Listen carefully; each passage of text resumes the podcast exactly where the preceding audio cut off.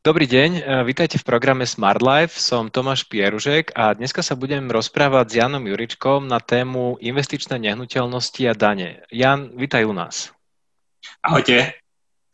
Ja, ja som ináč veľmi rád, že, že ideme spraviť tento rozhovor, pretože ak, ak je jedna téma, na ktorú sa ma ľudia asi najčastejšie pýtajú a pýtajú sa ma, že či je to v kurze a či je to v knihe, tak sú to téma, že nehnuteľnosti a dane, ako ich minimalizovať, optimalizovať, kedy podávať daňové priznania a tak ďalej. Takže veľmi sa teším, že, že sa budeme rozprávať práve s tebou.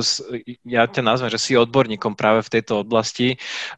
Ja len tak v skratke k tvojmu príbehu. Ten tvoj príbeh bol celkom podobný ako ten môj. To znamená, že si začal relatívne skoro investovať do nehnuteľností. Prešiel si si tou krízou 2007-2008 a asi si bol o niečo múdrejší ako ja, lebo tie tvoje nehnuteľnosti potom nabrali na cene to, čo stratili. Tá moja, to, čo už ja dávno hovorím, je, že doteraz není na tej cene, za čo som ju ja úspešne v 2007 kupoval. Ty sa hlavne máš stránku prenajímatelia.sk, na ktorej sa venuješ hlavne téme daní, si aj autorom niek- niekoľkých publikácií práve na túto tému. Takže ja som len veľmi rád, že, že sa budeme rozprávať práve na túto tému s odborníkom ako si ty. Ja len tebe doplním, že teraz žiješ v Rakúsku, máš 39 rokov a finančne slobodný si sa stal niekedy okolo toho veku, keď som to dosiahol ja, to v 37. Niečo, čo som zabudol o tebe dôležité? No, všetko si vystihol v tej v tomto úvode. Všetko platí presne tak, ako si povedal. Jako, ja, možno začneme teda e, v krátkosti o tebe, že ja, keď, ja som síce popísal ten tvoj príbeh, že, že tá, tá cesta tvoja k finančnej slobode viedla podobne ako tá moja cez nehnuteľnosti, ale vedel by si tak skrátke povedať, že ako to celé u teba začalo, prečo si sa vlastne rozhodol ísť na tú cestu a, a koľko dlho ti to trvalo a kedy sa stal finančne slobodným? No, ono to začalo niekedy v roku 2005 a ja som bol vtedy v tom čase v Írsku. A nasťahoval som sa tam do jedného domu, ktorý prenajímal Slovak a on ho prenajíma za 1200 eur od uh, svojho landlorda, ale nám ho prenajíma za 1500 eur. Čiže ja som začal tak rozmýšľať, že či to nie je celkom taký zaujímavý spôsob investovania. Tak som si za nejaké dva mesiace tiež prenajal svoj uh, dom trojizbový, dve izby som prenajímal ďalej a v tej tretej som uh, býval. A trhol som na to iba 10 eur, ale to, že som ošetril a tie náklady, že som musel platiť ja už za tú izbu nejakých 450 eur, tak to bolo, to bolo veľké plus pre mňa. A potom v roku 2017 a, som sa začal, no 2017, 2007 som sa začal obzerať tiež po niečom podobnom, ale už na Slovensku. Kúpil som si nehnuteľnosť v Bratislave, vtedy to samozrejme som ešte nič nevedel o nejakej finančnej slobode. Tiež to bol taký nejaký pokus omyl systém, a rovno, čo som kúpil, tak to bola nehnuteľnosť novostavba a rovno pri diálnici. Vtedy som si to neuvedomoval, že čo to je, za, akú, za, s akým handicapom kúpujem túto nehnuteľnosť a trvalo mi, trvalo mi teda veľmi dlho, pokiaľ som sa jej nakoniec v úvodzovkách zbavil. Ja som sa jej nechcel zbaviť, a bola to prvá nehnuteľnosť, chcel som držať čo najdlhšie a hlavne som chcel zarábať na tom prenajme. No ale hneď, neviem, ja som ho kúpil v 2007, 2008 som ho prenajal a asi po troch mesiacoch mi odtiaľ odišiel nájomník, pretože stratil prácu. Ja som tiež stratil prácu a už v hlave sa mi začali kopiť také myšlienky, že čo budem teraz robiť, ako, ako to prežijem, ako odkiaľ získam tie peniaze. Alebo potom tak rozmýšľam, že celkom dobrá myšlienka, že keby som tu nehnuteľnosť vrátil, respektíve predal, však ja vrátim tie peniaze banke a všetko bude v poriadku tak, ako bolo predtým. No, bolo to dovtedy v poriadku, pokiaľ som sa nepozeral na internete, že ako sa pohybujú tie ceny a tam už bola tá cena o 40 tisíc, bol to asi po roku potom, ako som ho o, kúpil, o 40 tisíc menej, ako som ho kúpil. Potom rozmýšľam, že toto, akože škola, hej, škola života super, ale že až také drahá, 25% za 6 mesiacov dole, no tak som si povedal, že nie, nebudem to predávať teraz a radšej vyskúšam ešte nájsť toho nájomníka a prácu a skúsim to nejako splatiť. Tak som to, tak som našiel toho nájomníka, mal som lepšiu prácu a pomaličky som začal splácať tú hypotéku. Až keďže som bol poučený z tejto situácie, tak ďalší byt som kupoval až v roku 2015 a už som mal potom tie tri príjmy. Prvý bol z tej Bratislavy, druhý z toho druhého bytu a potom ešte z práce. No a začalo to pomaličky uh, zarábať, tak už v roku 2016 som si kúpil hneď ďalšie dve nehnuteľnosti a podobným spôsobom som to všetko tak spravil ako s tou prvou, druhou a ďalšími. Začal som si uvedomovať už vtedy som začal čítať všelijaké knižky o, finančnej slobode, som vedel, že čo je to finančná sloboda a že čo je toto investovanie do nehnuteľnosti a začal som byť taký, že už skúsenejší, už som vedel, že o čom to je. No v roku 2017 už keď som dosiahol kvázi tú finančnú slobodu, tak som si tak rozmýšľal, že čo keby som sa posunul si ďalej, tak som sa rozhodol vrátiť na Slovensko a užívať si tú finančnú slobodu. V tom roku 2017 som predal aj tú nehnuteľnosť v Bratislave. A predával som hlavne z toho, z toho dôvodu, že uh, tam mi odchádzali nájomníci a som ho preto, preto otázkou predať alebo ponechať, ale keďže som mal stále ten handicap s tou diálnicou, a ceny vtedy, v tom čase už, už som získal tie peniaze, no získal, tá hodnota tej nehnuteľnosti bola približne uh, rovnaká, tom roku 2016 už myslím, že bola približne rovnaká, za akú som ju kúpil, 2017 už to malo nejakých 10-20 tisíc navrh, tak som si povedal, že nebudem čakať, lebo som čakal, každú chvíľu som čakal, že už bude kríza, že sa stane to isté. A už som nechcel vstúpiť do tej istej mláky, tak som si povedal, že nie, že ju predám. No a odtedy už vtedy som aj založil tú stránku prenajmateľia.sk a začal som sa venovať týmto veciam. A asi pred dvoma rokmi som odišiel za priateľkou tiež do Rakúska, teraz sme spolu tam v Rakúsku. Čiže ono sa to dá dosiahnuť.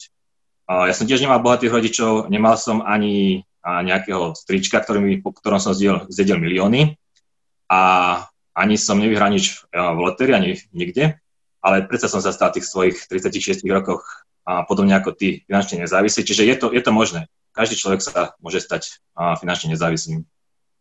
Super, je, je veľmi zaujímavé, že ako tá tvoja cesta je veľmi, veľmi podobná tej mojej. Ja tiež tá prvá nehnuteľnosť, ktorú doteraz, ja, ja som mu nepredal, ja ju doteraz vlastním. Je pravda, že nemala až taký handicap ako diálnica, to je taký dosť tvrdý oriešok, skrátka aj čo sa týka predaju, aj prenajmu, ako ja doteraz neviem pochopiť ľudí, ktorí taký byt si kúpia, že tam chcem bývať, ale niektorí ľudia si vedia spať a majú odolnosť voči hluku o mnoho vyššiu, ale tá moja nehnuteľnosť tiež v podstate, ja, tá, možno v čom je moja horšia je, že, že doteraz ona sa vlastne, teraz niekedy tento rok sa možno dostala na tú cenu, za čo som ju kupoval a to bolo pred vlastne 13 rokmi. Takže mne keď niekto povie, že ale veď cena nehnuteľnosti v dlhodobom horizonte ide iba hore, tak ja mu poviem, hm, ozaj, a poviem mu tento príbeh. Takže veľmi zaujímavé. Ja, ja ešte možno o tebe poviem, že ty máš vyštudovanú aj, aj vysokú školu ekonomickú so zameraním na účtovníctvo a auditorstvo, takže to možno príde taký trošku punc dôveryhodnosti tomu, že o čom sa budeme robiť, e, o čom sa budeme rozprávať, čo, e, čo som tiež veľmi rád. Ale poďme možno teda na tie dane, na, na to, že o čom vlastne bude tento celý rozhovor.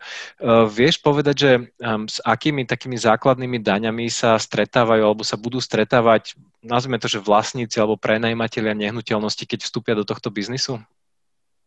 No tak ja ich tiež nazvem prenajímateľmi, lebo s tým uh, figurujem aj na mojej stránke, že prenajímatelia.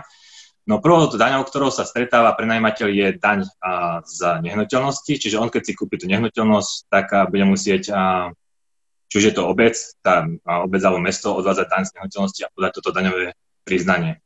Ďalšou a tou a, najhlavnejšou a najdôležitejšou daňou je daň z príjmov. A, to sa bude stretávať každý rok a súčasťou tejto dane a, z príjmov sú príjmy z prenajmu a príjmy z predaja nehnuteľnosti ktoré, s ktorými sa môže stretnúť, keď sa rozhodne predať túto nehnuteľnosť. Ak by sa ju rozhodol predať a nebola by oslobodená od dane z príjmov. A ešte sa môže stretnúť teoreticky s daňou z pridanej hodnoty, ale to až keď dosiahne určitý príjem, myslím, že to je 49 790 eur za 12 po sebe kalendárnych, tá nasledujúcich kalendárnych mesiacov.